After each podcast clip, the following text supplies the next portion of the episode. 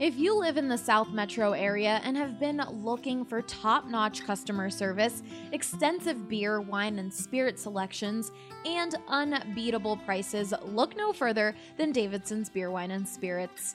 You won't find a more varied inventory anywhere else. Don't just take it from me, guys. This is Michael, and he's been shopping at Davidson's since they opened. The thing I like about Davidson's versus the competitors, it has a larger selection. And if I am going to buy spirit, then Davidson's is usually my first choice as well because just of the size of the selection. I also like the uh, extensive selection of some uh, hard to find items but that's not all. Every department is staffed with highly trained specialists who can help you find exactly what you're looking for. I've always found the folks that you chat with to be knowledgeable. I've chatted with the spirits staff about different bourbons and different vodkas, and I am always chatting with the wine staff about different things and saying, I like this. What else do you have that's similar? Particularly when I go to non U.S.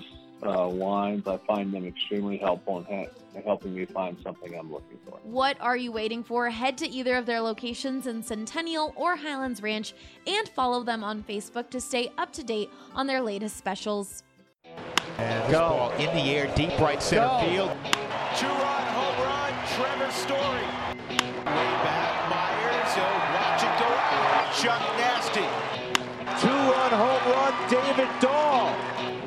And Nolan drives this high in the air, deep left field. Take a good look. You won't see it for long.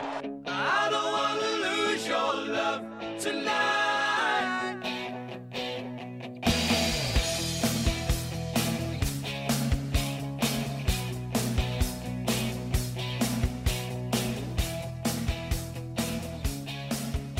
Welcome into the BSN Rockies podcast presented by The Green Solution. Visit any one of their 17 Colorado locations or browse their entire inventory online at mygreensolution.com. Reserve products online and pick up at your local TGS Express checkout. You'll be in and out in minutes. Use code BSN20 for 20% off your entire purchase. Now, let's jump into the show. All right, I am your host, Drew Creasman. I am the managing editor of BSN Rockies. And on today's episode, uh, we're going to be spending some time going over yesterday's extremely frustrating loss to the Arizona Diamondbacks. I suppose it depends on how much you're still uh, leaning on the outcomes and results of these games. It, it's been, it, it was just another example of exactly the kind of season the Colorado Rockies have had, uh, exactly the kind of stretch they've been on here over the last month. That even when they come out and play a pretty decent baseball game through the first six innings, it can all fall apart in a matter of seconds. And I think it was the extremeness of it. It, it, it was the, if, if I may use the word, efficiency of how quickly the Rockies' lead evaporated the very second Peter Lambert came out of the game. And you, you're just scratching your head as a fan, as a player to be sure, and even as a manager. Now, I did ask Bud Black after the game, and, and because it was the question to be asked, you know, and it would be a far more pressing one if the team was still in it. As such, I'm not going to get overly aggressive about in game decision making. Why'd you go to Jake McGee? Um, look, man, it, one way, it doesn't really matter at this point. It really doesn't. At the same time, uh, Lambert was in the mid 70s, and I had some people asking me during the game, you know, he's at 74, 75 pitches. Why take him out? And my initial thought because I know that Lambert is on a bit of a soft pitch count and not and this sometimes confuses people and and so I needed to clarify here on the podcast not a pitch count from game to game like they're not going to let him uh, most guys are on that anyway anymore they're not going to let him go over 110 or even 100 and they wouldn't let Peter Lambert at 22 years old his first taste of big leagues throw over 100 pitches they'd prefer he not throw over 90 but it's more of an over the season it's any individual game you can bend it a little bit one way over or, or, the other. But over the course of a season, they're trying to make sure he only throws a certain number of pitches. And it wouldn't surprise me to see any number of these young guys shut down, or if not totally shut down, if they move to some kind of rotation in these final months here where they're only going, say, once every six or once every seven days, uh, so that particularly Lambert, Freeland, and Marquez can save some bullets for next season. It's it's sort of you know there there are different degrees of of thought on this about how you recover your arm and and what does it really mean to throw a certain number of innings over the course of the season. And one of those schools of thought is it's kind of like in professional wrestling when eh, guys hit the mat, they say you've only got a certain number of bumps in you over the course of your career. And, and different guys will have different numbers. And it's the same thing for pitchers. You've only got so many bullets of, of, of your best stuff that you can throw over the course of your career. Maybe it's 5,000. Maybe it's 5,100 to 37. and as soon as you get to that number, you know, you really start experiencing a, a steep decline. And, and like I said, this is a debate. There's a lot of back and forth. And there are individuals who are going to test the theory one way or the other. But for the most part, uh, I don't see the point in having Lambert, Marquez, and Freeland – firing. Now Freeland's a little bit different. You got to keep sending him out there because he's still searching for it a bit. But I think I'd be pretty close to shutting down Lambert Marquez. That said, when I asked Bud Black last night about taking him out of the game, that was not the reason he gave. It had more to do with the five walks. Now four of them were unintentional. One of the walks was intentional, but he walked the bases loaded in an inning where he ended up giving up two runs. Yes, Raimel Tapia could have taken a better route on that ball that got over his head. The old rule of thumb for a pitcher is if you give up a line drive over an outfielder's head, though, it's on you. Uh, either way, uh, he almost snuck out of that inning, but a double over the outfielder's head, Raimel Tapia taking a, a bad route. It doesn't score two runs if you don't walk the bases loaded. So put he, he could try to put it all on on the young outfielder if you want. And I saw the broadcast spending quite a bit of time on it, and it's worth pointing out. And those are the things with Tapia. He's been playing left field for most of the year, hasn't gotten a ton of reads out there in center yet. You basically have to look at him at this point as a rookie playing center field. He's we know that he's not got the most polished defensive game, and now you're putting him into a spot that he's trying to learn on the fly, and we've seen what it's done to far more experienced players and Charlie Blackmon and Ian Desmond. They've taken plenty of wrong first steps out there as well. So as much as we want to harp on it when Tapia does it, ultimately Peter Lambert can't walk the bases loaded there for a guy whose primary tool for most of his career has been his command. And I asked Buddy about that after the game as well. I asked Peter about it.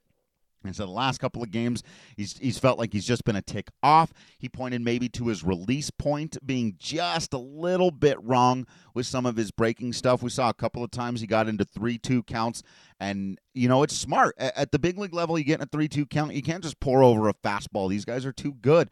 You're going to get knocked around that way. So I think in pitch selection, he's showing a maturity that a lot of 22 year olds wouldn't want to throw their curveball or a changeup on a 3 2 count. And he broke off some pretty decent ones, but they're falling low out of the zone. Guys are taking them because they think he's trying to be too careful. He doesn't want to make the mistake. They're probably right. I think there was a little bit of nibbling going on there. Uh, but ultimately, again, I think these are all things you're seeing that are a part of the progression of a young pitcher in Peter Lambert, who still, over his six innings of work, uh, only gave up a couple of runs, as I mentioned there. Um, you know, two of them coming in more frustrating fashion. Maybe could have been a zero with a better defensive play out there, but still, he battled through it. And while you saw all the, the traffic out there, none of it was super comfortable. It, it, it couldn't have been much more stark of a, a contrast between the way he was able to go out there and battle and limit the damage and do what he could to figure out a way to get out versus what happened next. Just brutal, y'all. And and I know again, it's like individual games at this point. You know, they go out and win that game yesterday. It's not like you're feeling, oh, great, here come the Rockies. The season is saved. Uh, I know no one likes to lose. You, you want to win every game as a player or as a fan. Uh, but to see it go down so dramatically, right? The Rockies put up four runs in the first inning, all with some nice contact approaches, low line drives. The only extra base hit in the inning came from Trevor Story, who really let he had two leg him out doubles yesterday. They, they didn't get to the gap. They didn't go to the wall. They were in front of fielders, but in the gaps just a little bit. And he used his speed to get to second base. That was the only extra base hit there in the fourth where they played it four. They got a couple of two out, big two out singles early on uh, to keep it going from Tapia and Wolters to give themselves a four run cushion. And then they were up. As much as Lambert struggled here and there, they were up the rest of the game. The Diamondbacks pulled back to within one, but the Rockies answered with a home run from Trevor Story and a home run from Ryan McMahon. So they're up three again. So you you've been at this game now for two and a half or three hours. The Rockies have held the lead the entire time.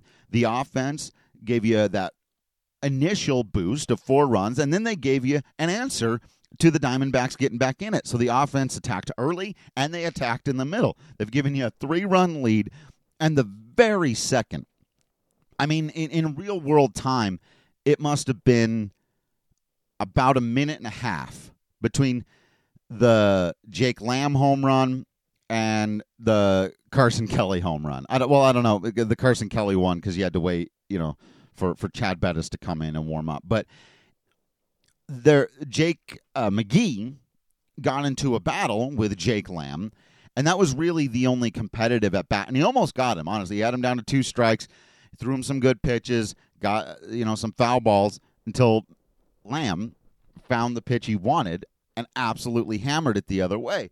And I'll say again, left on left, opposite field, into the front row at Coors Field uh, is one of the cheapest home runs you're going to get in baseball this year. Just that oppo left-handed hitters going out to the front row at Coors in that that uh, left field spot has just been one of the ways we've seen whatever's going on with the baseballs plus general Coors Field.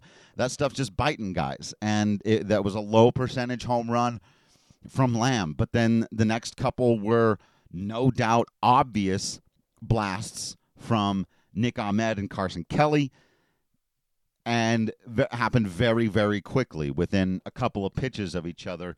McGee couldn't even record a single out. So he gives up the entire lead, three runs in the span of about a minute and a half. Chad Bettis comes in and on his first batter gives up the home run. The Rockies' lead is completely gone, and the Diamondbacks have, have taken it and it, it was just as simple as that. And that's one of the things about baseball that's so difficult to wrap one's mind around so often because we take wins and losses, we put them concretely into a thing that says, well, this team was better than that team, that team was better than this team on, on any given day. But in baseball, you can have 23 members of the 25 man roster play a really good game, a, winning effort, an, an effort that deserved to result in a victory for their team. And Peter Lambert gave such an effort. The offense gave such an effort. The, the defense, with the exception of the one play from Raimel Tapia that I mentioned, uh, gave that kind of performance. But it still didn't end up mattering because all that needs to go wrong is for one guy to come out of the bullpen and just not have it. And they had two guys come out of the bullpen and give up the big home runs and that was it. You know, they scratched another one off against Jairo Diaz, but you can live with those. Those uh, it was frustrating at the time, I'm sure, but it's the coming into a game you can't get a single out. You've given up four runs before you get that that first out of the sixth inning, and the whole game that Peter Lambert put up was washed away just like that. And it's absolutely demoralizing. As much as it's demoralizing to uh, the fans to, to you watching at home or you watching in the stands, it's also incredibly demoralizing to the players out there on the field. And you know they always say the the right things after the game. Hey, look, there have been and and they're right. The offense will say, hey, look, look there were games they pitched really well, and we didn't pick them up. And it's all true, but that has been the exact nature, as as I've put it, the whack a mole nature of this season. As soon as they've solved one problem, another one pops up. And as soon as they go over to try to solve that problem and, and get that under wraps a little bit, then another one pops up. And here for the last month, the bullpen has been one of those problems a number of times, but it's a different guy. As I've mentioned to people, you know, Jake McGee actually had a pretty solid ERA going into yesterday. Chad Bettis did not. You got to play some matchups. But if you're Bud Black, I had people asking me on Twitter, how did he go to Jake McGee? Like, like you were going to be excited if he went to Chad Bettis or Bryan Shaw, or it was too early to go to Jairo Diaz. You're not trying to burn all of again going back to our conversation about Lambert, Freeland, and Marquez in the rotation. There's no reason to run Jairo Diaz and Carlos Estevez into the ground when you're 13 games under 500. But Black only has so many people he can hand the baseball to. I just don't know that there was anywhere else to go with it other than hand the ball to Jake McGee. Uh, and that's what happened. And as we talked about on yesterday's podcast when we ran over the budget, you know, the Rockies can't I mean they can maybe just cut ties with him in the offseason, pay him 9.5 million for that final year to go play for somebody else, but he's still on contract through next year. And you're not going to DFA a guy because he blew a game when you're already 12 out of it. And so it's as frustrating as it is, it's just not a smart business move.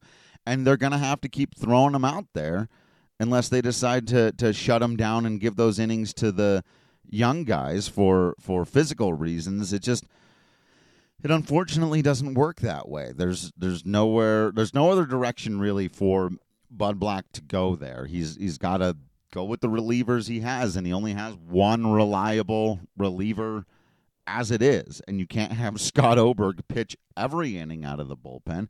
I think it's fair maybe to criticize to say he should have left Peter Lambert out there for another inning or two, but again, even then, I'm saying, you know, what what are you willing to risk to try to pick up these wins that at this point really aren't doing that much to help you in the future of your franchise. It's more important that you make sure to take care of, especially these young guys, than that you win that ball game yesterday. And I know people hate hearing that, but that's that's just the part of the season we're in. That is the hole that they have dug themselves into now, where the outcomes of these games really don't matter. What matters is are the young guys taking steps forward. And we saw a little bit more of that yesterday. Again, Ryan McMahon with a big home run. He had a strikeout early that I know he was really frustrated about, but uh, you know, I, I think again we're just seeing more and more of his steps into the big leagues. And like I said with Lambert, I, I think there were a lot of intriguing, promising moves, and, and it's a game that he can learn from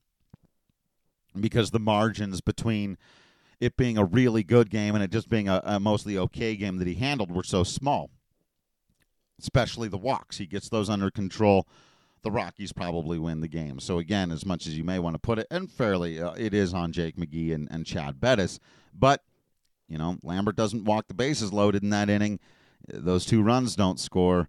Well, margin of victory was two, so there you have it. Uh, it's not always quite that simple, but just so many ways. And and like I said, that that game was much like the way the Rockies' season has been. It's just as soon as you think there's something that's working just a little bit, it, it, it all comes falling apart and so quickly. It just happens so fast, both in the game and and in the season.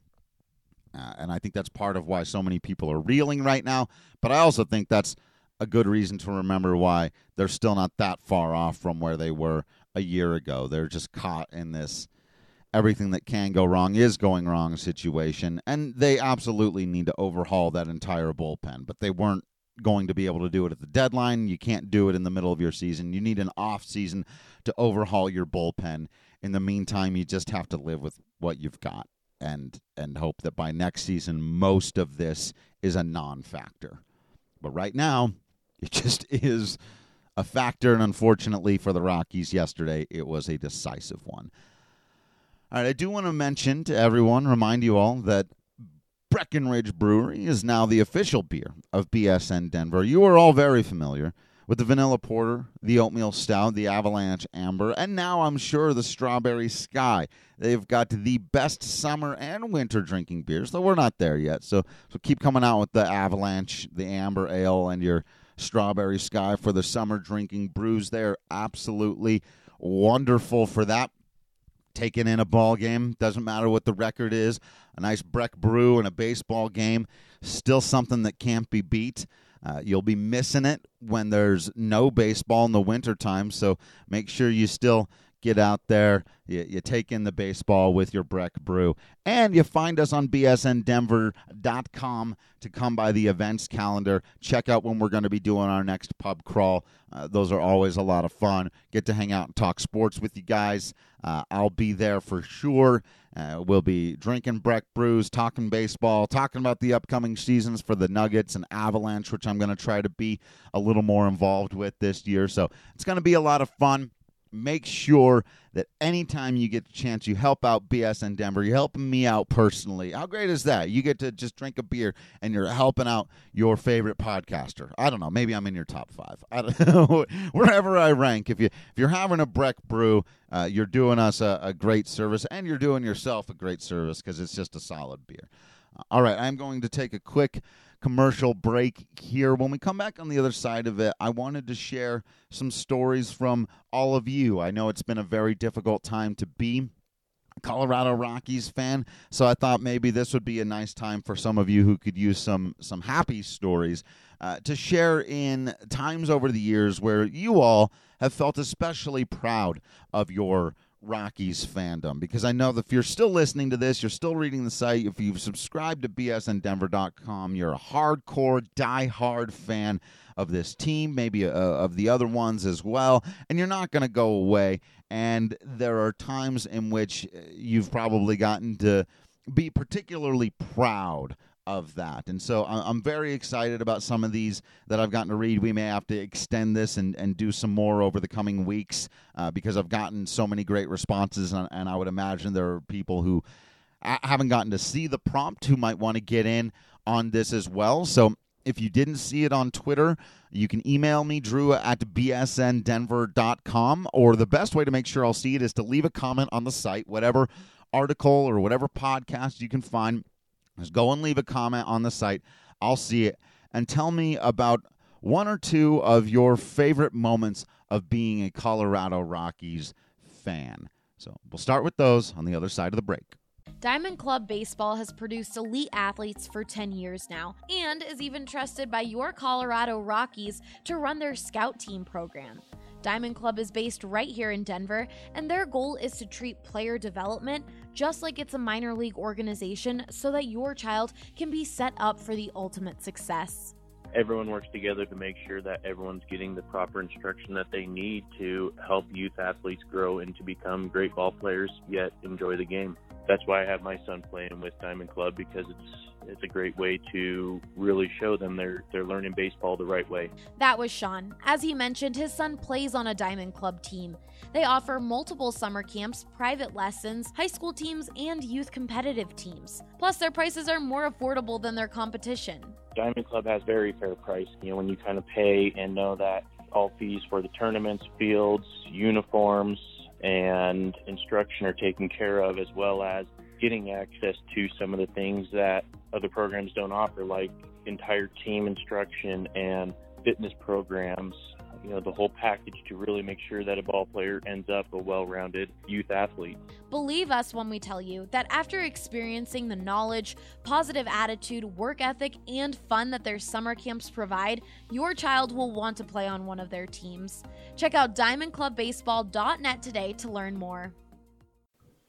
All right, welcome back into the BSN Rockies podcast presented by The Green Solution. As I was mentioning before the break, I asked for all of you, and, I, and I'm continuing to extend this offer, to send me your stories of your favorite times, your favorite moments, your favorite memories of being a Rockies fan, of becoming a Rockies fan. It's a, a time of year when it's a little bit difficult, maybe to remember some of those times and and maybe that's the perfect time why it's worth doing so. I wanted to begin with a long one as i was warned but a very good one uh, from rachel who's emailed several times in before. I know i've missed a few of hers over the years so i wanted to make sure that i began with this one. She writes i became a rockies fan when i was eight. I moved out to denver from new jersey and coors field had just opened. I drove out from new jersey with my dad two brothers two boy cousins, and uncle. I complained because our plan was to stop at baseball stadiums all along the way. I thought this would be the worst thing ever, but I also didn't want to go with my aunt and mom whitewater rafting, so we loaded into two cars. A couple of had CB radios, signs to let the other car we know know we needed a pit stop, and, and off we went. So this is in 1994. She says we stopped at the first stadium and saw the Phillies. I was crabby, not happy. Then the Phanatic came over. He gave me a big hug, and I got on the big screen. This was also the run the bases night, so I'd say that turned me into a baseball fan. I was ready for the next stadium. We got to Colorado and got season tickets. We were in the purple row behind home plate. I'd go up each game with my glove, hoping for a miracle. As years went on and the Rockies were terrible, we would be able to move closer to closer seats as the innings went on. I couldn't believe how big the players were and how close we were. Then the usher told me about batting practice and how you can get even closer and talk to them. My eight year old self couldn't believe this.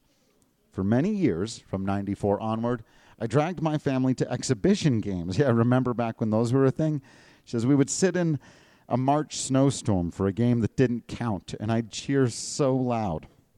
One game, it was late in the game, it was during a terrible stretch of years of baseball, and we were sitting at a preseason game.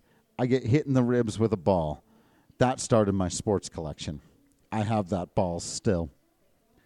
Through my childhood, I went to Bill's Sports Collectibles on Evans to get whatever I could Rockies related. I kept newspaper articles from players I loved who no one would know of today. She mentions Jamey Wright and Ben Petrick. How we got? I think more people maybe know. Certainly, Rockies fans, hardcore Rockies fans know Jamey Wright. Ben Petrick is quite the pull. That's a really fantastic deep cut there. And um, she says, so I'd go to picture day, then go back and get those pictures signed. I would write the players, and they'd write back. I remember crying when Holliday slid into home and crying when we lost the World Series. The Rockies always make me cry, even if there's no crying in baseball. Today I live on the East Coast. A few times a year I'll go to New York and drown out the Mets fans in my cheers, and thanks to modern technology, can keep up with the team that made me a fan. Now in our 30s, we want to do a West Coast baseball trip, starting in Seattle and driving down, stopping along the way. That sounds absolutely wonderful, Rachel. Thank you so much for writing us in and allowing us to take a walk down your memory lane. Uh, it sounds like quite the trip to uh, win over a, a new baseball fan even if it's a little bit disconcerting that that creepy, weird Phillie Phanatic was apparently a big part of your journey. I'm, I'm sure you can only think of him with a, uh, warm memories, uh, I would imagine, and that's just another reminder that we all fall in love with this game and in different ways. And uh, if you do make some kind of West Coast road trip, please fill us in right back. Let us know all about it. We'll we'll want to keep uh, up to date on everything that's going on with you out there. It's always fantastic to see the Rockies fans who are out there in the world, uh, uh, but not in you know not in Denver, and, and the way you have to go out, like you said, and drive over to to the Mets games and try to drown them out a couple of times a year. So thank you so much, Rachel, uh, for sending that one in. We've got another super fan, superstar BSN Denver commenter, uh, Mary Pace, who also went through the trouble of leaving her comment on the website. And remember that that is the best way to make sure that your comment is absolutely read on the podcast. You leave it on the website over at bsndenver.com if you're a subscriber, and I will read it. Uh, she begins. She says, to briefly pat myself on the back, I have endured the following without the aid of adult beverages or the magic brownies now legal in Colorado pre humidor Coors, the pitching st- the pitching of Kyle Kendrick, Jeremy Guthrie, and Jamie Moyer, the defense of Wilin Rosario, and the four-man piggyback rotation disaster of 2012. Yeah, that, that's another way to have a little bit of a silver lining in a tough season too, Mary. Right? Is to remember that there have been other times where it was actually a lot worse than this, and, and things were just really weird for this club. But she writes, in spite of all that, there are many moments, big and small, along the way that have kept me coming back for 20 plus years. she says, I swear I'm not as old as that sounds. Hey, I, I feel you, right? It, it, it's just how it started. The, the decade numbers get bigger and bigger. But she, she gives a few she came up with. One, 17 years of Todd Helton. It is a special thing when a player of that caliber spends his whole career with your hometown team. Mary, I, have got to agree. I, I sometimes have this argument with people, and, and I've found that it goes kind of 50 50. You can point to the Miami Marlins, who have two World Series championships and have had a couple of other uh, very exciting seasons, but for the most part, other than that, they've been an afterthought. And I ask you this question. I probably said this on the podcast before. Who's the greatest Miami Marlin of all time? Or Florida Marlin of all time? Right? And they're just a big long silence, right? They, and so while yes, there are a lot of things that are frustrating about being a Rockies fan, there certainly is this. You know, if you're an eight-year-old or a twelve-year-old and you buy someone's jersey, you know that they're not going to be on the next team a few months from now uh, for the most part. Obviously, it's not like they make no moves, but it's nice to be able to uh, cheer for some of these guys for their entire careers. And, you know, it looks like the Rockies are doing everything they can to put Nolan Arenado into that category as well.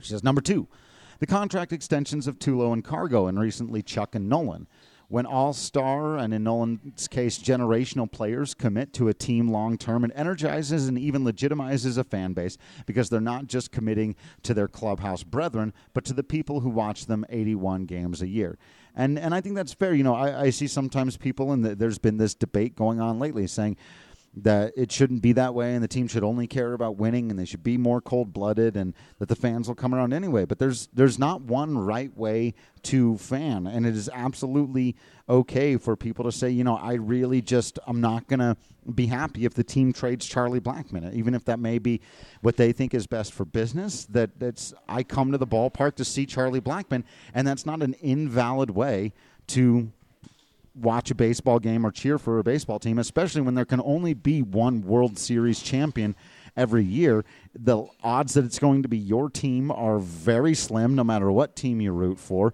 And so, at the very least, it might be nice to cheer for some guys you like. There's absolutely nothing wrong with wanting to be able to cheer for players you like. She says three, switching gears here a little bit for a particular moment. Jon Gray's 16 strikeout outing at Coors. Given the well documented pitching challenges of Coors Field, a dominant performance like that is special in its own context, regardless of the season in which it occurs. Uh, totally agree. Uh, four long extra inning games in September. For example, uh, 9 15 15, Rockies win 5 4 in 16 innings at the Dodgers. On the one hand, they're a pain because I have work in the morning, but on the other hand, even though it's a meaningless game, I can't turn it off because the players aren't giving up. So why should I? I love that Mary has that attitude, and I know so many of you have the same one. She continues I have to keep watching because in just a few very short weeks, there won't be Rockies baseball and we'll be in the cold, dark abyss of winter. Yes, I'm a Colorado native who hates winter. Again, Mary and I cut from the same cloth here. I don't know if I hate winter, but I'm over it by now at the very least. She says, just staring out the window, waiting for spring, wishing for another baseball game. Probably got off track from the original prompt, but these are just a few things that make me love Rockies baseball. Thank you, Mary, for sending in all of those comments. And, and again, I think this is the, the time to remember stuff like that uh, it, it, just it, it is a game and, and i'm glad you brought up a few moments from seasons. You know it's easy and i don't want to be down on some of the other comments that we've got coming up next and this will be the first round of, of these stories. We're going to continue this so again uh, please tweet at me. You can email me drew at bsndenver.com or you can leave a comment on the site to share your story. Uh, but you know we do. A lot of us remember 07 very fondly, 20 moments in 2010, certainly 2009 very fondly in these last couple of years. But I'm glad that Mary uh, decided to point out a few of the happy and memorable times from seasons where the team wasn't competitive, where, you know, Jon Gray does go out and strike out 16 dudes, and we all remember that, or these long games they win in the 16th inning, and you remember that and you hold on to it. I wanted to uh, get into here actually before I go to one more break uh, a thread, if, if I may, because there was this great back and forth between uh, Trev or at Trevor Kell and at Holly Coffee on uh, a response to the, to this on Twitter. Uh, Trev writes, and, and again, this is, I think, a, a great kind of, it goes in line with what I was saying. The moment, if you weren't there, and so many people look back on this with such frustration and anger, but Trev writes, I got to see them play in the NLDS last year at Coors. Despite the loss and end of the season, it was one of the coolest experiences of my life. I've never felt an atmosphere like that at Coors before, even after I saw Nolan hit his walk-off cycle nothing can compare. I'm going to keep going here with Holly's response, but I think that it's worth remembering that again that he, he's absolutely right. I've, I've covered these. I was at the Nolan Cycle walk off game. I've been at a number of walk offs. Bottom of the ninth, Ryan McMahon. Well, not that one. The Ryan McMahon. Uh, the, famously, I missed that one. But uh, I've been at a lot of big huge, exciting games, roar of the crowd moments. I was here when Ichiro got his 3,000th hit, and that was pretty loud, but there is nothing. Absolutely nothing. My first experience with it was the year before, the wild card game in Phoenix, Arizona. From the get go, just the atmosphere, you can feel it in your bones. Postseason baseball is just something else. Remember when Tony Wolters came up in his first at bat in that game? It was the first time he had been back home after getting that huge hit in Chicago. He the guy batted like 190 that year and had the fans on his case from the first day of the season to the end of the year. But he got that hit in Chicago, still probably the biggest hit of the last decade for the Colorado Rockies, and at Coors Field. Yeah, the game didn't end the way you wanted, but in that moment with a chance to drive in a run, he didn't do it. But Tony, Tony, how I mean, it shiver inducing stuff. There, and you're absolutely right. There is no atmosphere like it. Holly shouted back that she was also there, totally electric, and uh, took this shot of the scoreboard because, of course, you know she she's sitting out the third baseline. It looks like, and normally that right field scoreboard's got the scores from all around baseball. And there's anywhere if you're playing a day game, maybe there's three or four or five games up there. If it's a night game, it's absolutely filled with scores, but this one only had one other one because it's postseason baseball. It's the NLDS. They got the Braves and the Dodgers getting ready to start. This is the only game going on in baseball. Again, it's not even all eyes. All eyes in the stadium are on you. All eyes in the state are on you. The, all eyes in the baseball world are on you, and you can feel it this part I thought was great that Holly just happened to respond with a picture that might actually include our good friend Trev because from her vantage point he says, "Man, you can almost see me in this pic. I was up on the third deck below the rooftop.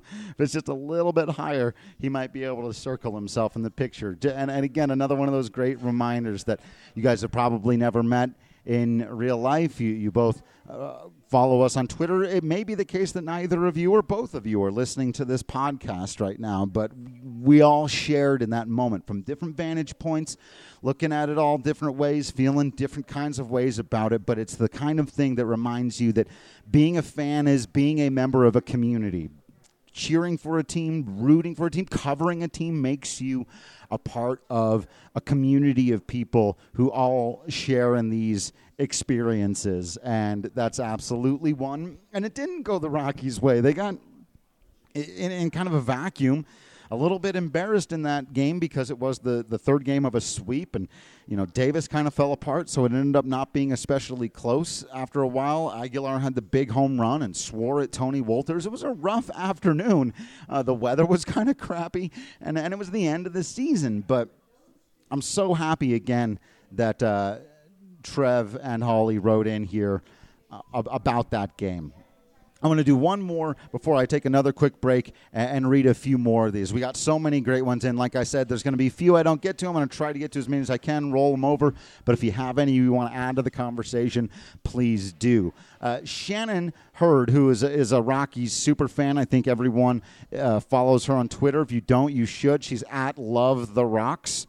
Uh, very simple. Uh, she does some fun giveaways. She's she's been a season ticket holder for years and years and years. We've met a handful of times. She's a, a wonderful person. Uh, as, again, just emblematic of I think what the Rockies community is all about. And she shares this story. She says, in May of 07, I broke my hand playing uh, at a volleyball playing volleyball at a grad party insisted on going to the Rockies game before going to the ER. I sat through the entire game in shock. No appetite or energy and freezing. It was a mid game week.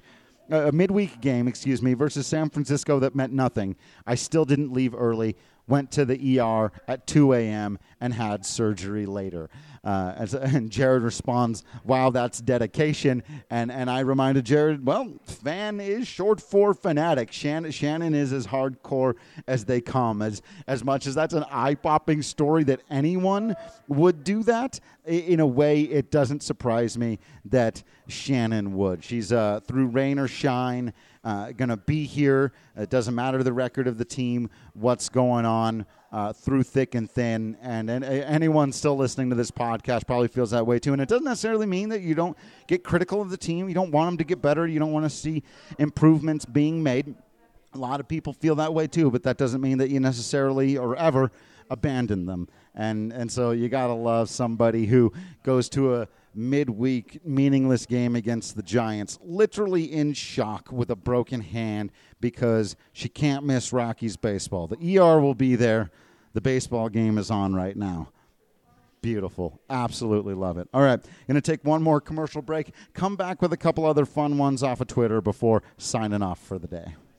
The Colorado Golf Association was founded in 1915 with the purpose of representing, promoting, and serving the best interests of golf in Colorado. A CGA membership costs $59.95 yearly, and it gives you access to member offers, discounts, events and programs, a 20% discount on green fees at Common Ground Golf Course, and so much more. The best feature of Common Ground is that it's owned by the Colorado Golf Association, and that changes everything because our mission is to use Common Ground as a laboratory for creative programs, innovative programs that will grow the game, that will introduce it to a wider audience. It's hard to put your finger on what makes a golf course fun. Uh, it's challenge, but it's also playable, and it's a great value. That was Ed Mate, Executive Director of the Colorado Golf Association. He has worked with the CGA for over 30 years now. The CGA is currently conducting its third annual Dream Golf Vacation Raffle in partnership with the Bandon Dunes Resort. For $20, you can enter a raffle to win the Bandon Dunes Resort wonderful dream vacation that includes six rounds of golf on all three golf courses. Started selling raffle tickets a couple weeks ago, and we'll draw the lucky winner here later this summer. For a chance to win, enter at coloradogolf.org slash B-A-N-D-O-N. All right, welcome back into the BSN Rockies podcast presented by The Green Solution. Going to continue walking down memory lane here for just a little bit with Spencer, who says, For me, it all started game one, April 5, 1993, in Shea Stadium. They lost that day on the field. However, they won a fan. I still have that program and a signature in it from my all time favorite Rocky, Dale Murphy. Some people forget that Dale Murphy was ever even a Rocky, but how about that? So many great memories of my family at the ballpark cheering for the Rockies. Uh, another great story, too, to hear because I, I, think a lot of us were either there or, you know, everyone claims they were at the first game at Coors Field or the first game at Mile High when Eric Young hit the home run at Mile High or when um, Dante Bichette hit the walk off at Coors Field. Of course, everyone's going to say they were there. Um, but how cool is that to actually have been there at the first game? A lot of people forget they actually began their franchise's existence on the road in New York at Shea Stadium. And Spencer has the documentation to prove it. One of the other great things about baseball that, and I know it can be done in other sports, but it seems like it, it just has those things. You keep the program, you hang on to. Uh, uh, if you get a baseball, Rachel still has the baseball. uh, all kinds of stuff like that. Uh, one of the things that this game it gives you the memories, but oftentimes it manages to give you some kind of tangible thing. I know a lot of people like when stadiums close down, they'll go and get a little bit of dirt, you know, and, and people there are people out there with just jars of dirt from old Yankee Stadium. And that sounds kind of weird and dumb, I'm sure, to some people, but to me, like that is so what baseball is about. Uh, Bronco Sista Tiff just wants to say, no question of my loyalty to the Rockies. I love my team till the end of time. There you have it, plain and simple. Uh, I love this. I love this one from uh, uh, Busted Babe. Uh, a little bit similar. We got a couple of hospital stories in here, but she says my son spent a week at Denver Children's Hospital in 2010, right before we moved back to California. Dinger couldn't make a visit, so a box met us at our new base full of Rockies paraphernalia, including a ball signed by Cargo and a Fowler t shirt he still wears. How cool is that? Good on whoever made the decision to do that. That might have been before our current PR guys. It might have been, a, I, I think that was. I think it was a little bit before the, the current grouping here. But that's great that the Colorado Rockies, uh, and again, whoever was in charge of fan outreach at the time, went out of their way uh, to do that, to send some stuff out there because it is again worth remembering. Some people get all caught up in it, but it's a game for the kids. It's a kids game played for the kids, man, and and and it's it's a game that can lift you up when you're going through a tough time like that. So uh, Ken adds uh, because I, I asked the question, when were you most proud of your fandom? He replies simply, I've never not been. I've never not been a fan, of, proud of my fandom. He says, I like the, I'm a Rockies fan because they rep Colorado. I like the organization. I like the players as individuals. They do a lot of off field stuff. Most of the fans are really good and decent people. I have no girlfriend. Hey, whatever the reasons are. um, but he says, when you put everything into just wins and losses, you have nothing when they lose. I'm okay now. And, and I, I think that's a good way to put it. You know, it's it, it's not that wins and losses don't matter; they do and it's okay to want them, and it's okay to be much happier when they win than when they lose. But you're right that there's much more to being a fan than just that. It's easy to be happy and say you're awesome and, and talk trash to someone else if your team wins all the time. Uh, being a fan in, these kinds of environments, uh, there's something much more endearing about that, uh, certainly to me. Uh, and then Eric has maybe the most recent moment. Says I went to an Isotopes game yesterday, which was cool because I got to see the future and maybe some last moments of some current Rockies. There you go. Just the other day, went out to an Isotopes game, took in a baseball game, uh, had a great time, got to see some of the future of the game, got to see a little bit of the Rockies past. It's been. Uh, you know, again, it's it's it's been a rough season, but it's super cool. Anytime you can just like today, you know, with Chris Iannetta getting DFA'd, uh, it's worth taking a moment and saying, man, that guy did a lot for this organization. He had quite the career for someone who wasn't the most gifted natural athlete. He put in the work. He made himself into a Major League Baseball player, which is one of the most difficult things to do uh, in terms of just jobs out there and the number of people that want it and how hard it is to make it happen. Mabel says, I will always love the Rockies even when they break my heart. Absolutely.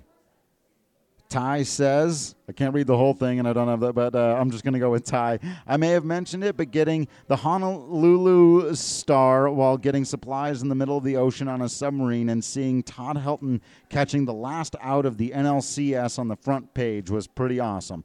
I was showing everybody on the sub and being super annoying about it. Look, that's one of the other things that does come with being a good fan through all of the rough times that when your team finally wins, you get to go out there and be a little bit annoying about it. So uh, that's pretty fantastic. There are actually a lot more in here. Uh, I wanted to do two more before I sign off for, like I said, this first round of it. I'm going to get to a few of these others. You guys have sent me some great stuff in on Twitter. Uh, if you're worried I'm not going to get to what you sent, email me, drew at bsndenver.com, or send me a comment on the website. I promise you I'll see it if you send it there. There's a chance it'll get lost in the shuffle if you just hit me up on Twitter or Facebook, but uh, I'll do my best to, to make that happen. Like I said, I want to finish up with these last two EB sends in a picture of himself at the 2003 All Star game. I wasn't even living here yet, and they asked us to choose a team for our Fan Fest baseball card.